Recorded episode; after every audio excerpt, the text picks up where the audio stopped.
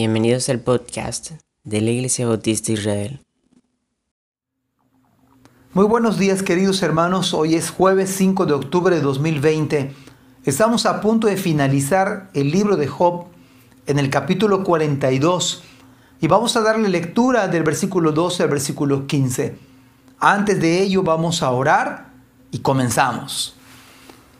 Padre, muchísimas gracias te damos por este nuevo día que nos regalas. Gracias, Señor, por tantas bendiciones que enumerarlas, Señor, la vida no nos daría simplemente. Nos has dado a Cristo, que es la máxima dádiva, Señor, para nosotros. Nos has dado la salvación, Padre. Nos has dado gozo. Nos has dado tu perdón, oh Padre. Por lo tanto, ¿qué podemos decir sino solamente alabarte, bendecirte? Y te pedimos que hables a nuestras vidas una vez más. En Cristo Jesús. Amén. Bueno, dice la Biblia, versículo número 12 al versículo 15.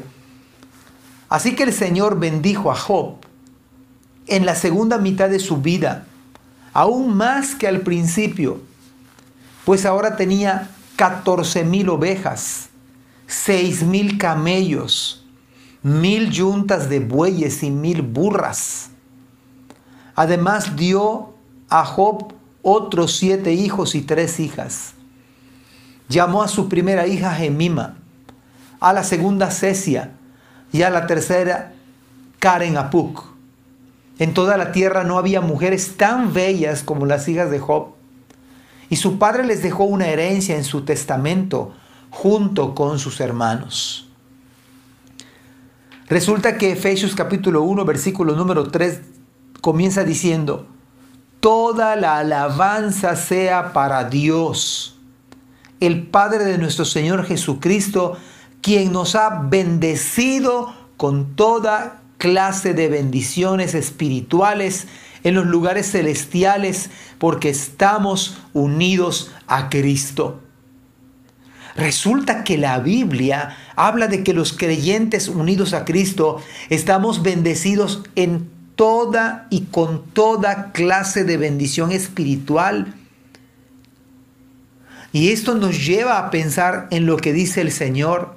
Así que el Señor bendijo a Job. Queridos hermanos, de entrada queremos decir que es Dios quien bendice. Y por supuesto que es mejor que así sea. Lo bendijo después de haber orado por sus transgresores. Lo bendijo después de haber pasado por el fuego de la prueba, por el fuego del dolor. Lo bendijo después de las calamidades que Dios mismo lo llevó a tenerlas, pero lo bendijo Dios. Además, usted recuerda que Job no sufrió toda su vida, una parte de su vida. Parece ser que la mitad de su vida fue sufrimiento, o parte de la mitad de su vida. Pero justo a la mitad de su vida, en el momento preciso, Dios, el cual es soberano, Dios lo bendijo. Lo bendijo no solamente espiritualmente, lo bendijo en su salud, lo bendijo en su economía. Dios le dio lo doble de lo que él había perdido. Dios lo consoló, Dios lo reconfortó, Dios lo sostuvo, Dios lo protegió, Dios lo guardó. La Biblia dice que tenía ya 1,000 ovejas o 14,000 ovejas, dice el Señor. 14,000 ovejas, tenía 7,000 y ahora entonces tenía 14,000. De 3,000 camellos pasó a 6,000 camellos. De 1,000 bueyes llegó a tener 2,000, porque cada yunta lleva dos bueyes. Así que había 1,000 yuntas de bueyes, significa que tenía 2,000 bueyes. Y 1,000 burras. Imagínense todas estas bendiciones de parte del Señor. Podemos decir con toda puntualidad que Job fue sacado de las cenizas a la gloria. Job fue sacado de la nada a ser un príncipe en su pueblo. De la terrible debilidad a la fortaleza otra vez. De la más terrible hambruna a la riqueza material de su tiempo. Pero fue porque Dios lo bendijo. pero por si fuera poco. Las primeras hijas de Job debieron ser muy bonitas, pero para mostrar su gracia y su gloria y su misericordia, Dios le bendijo con las hijas que le nacieron, las cuales fueron las mujeres más bellas en toda la tierra. Me imagino cuántos pretendientes han de haber tenido aquellas hermanas. Y eso también fue bendición de parte del Señor. Pero ahí les va otra bendición que el Señor le concedió a Job. Imagínense que de la miseria en la que se encontraba, de la noche a la mañana, resulta que ahora tenía para darle herencia a sus hijas e hijos. Y además lo firmó dejando un testamento. ¡Qué bendición! De ser un miserable económicamente a tener incluso herencia para sus hijos. Todo esto nos lleva a pensar en lo siguiente. Necesitamos la bendición del Señor. La bendición más grande que tenemos es a Cristo mismo. La bendición, como dice Efesios, toda la alabanza sea para Dios, el Padre de nuestro Señor Jesucristo, quien nos ha bendecido con toda clase de bendiciones espirituales, más allá.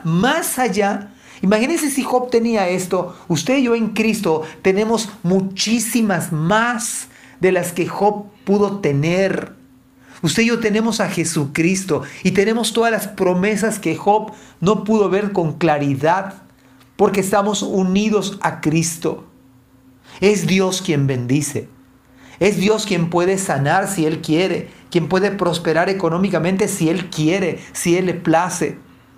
Pero recuerde que al final de los días no siempre va a ser sufrimiento, no siempre va a ser la pandemia. Quiera Dios bendecirnos, aún en medio de la pandemia, Él nos bendice. Aún en medio de la salud quebrantada, Él nos bendice. Aún en medio de la falta de amigos, Él nos bendice. Nos bendecirá. Y ya nos bendijo con toda bendición espiritual. No nos hace falta nada. Es un acto de fe, pero no le falta a usted nada ni a mí. Tenemos todo en Jesucristo. Esta bendición es válida para aquellos que estamos en Cristo Jesús. Cómo el Señor cambia todas las cosas. Cómo el Señor cambia todos los escenarios. Un día usted dejará de llorar, dejará de sufrir. Porque un día el Señor enjugará toda lágrima de los santos. Porque el Señor nos ha bendecido. Qué hermoso es comenzar este día pensando que el Señor nos ha bendecido. Y nos ha bendecido con Cristo Jesús.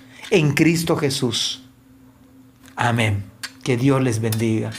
Amén.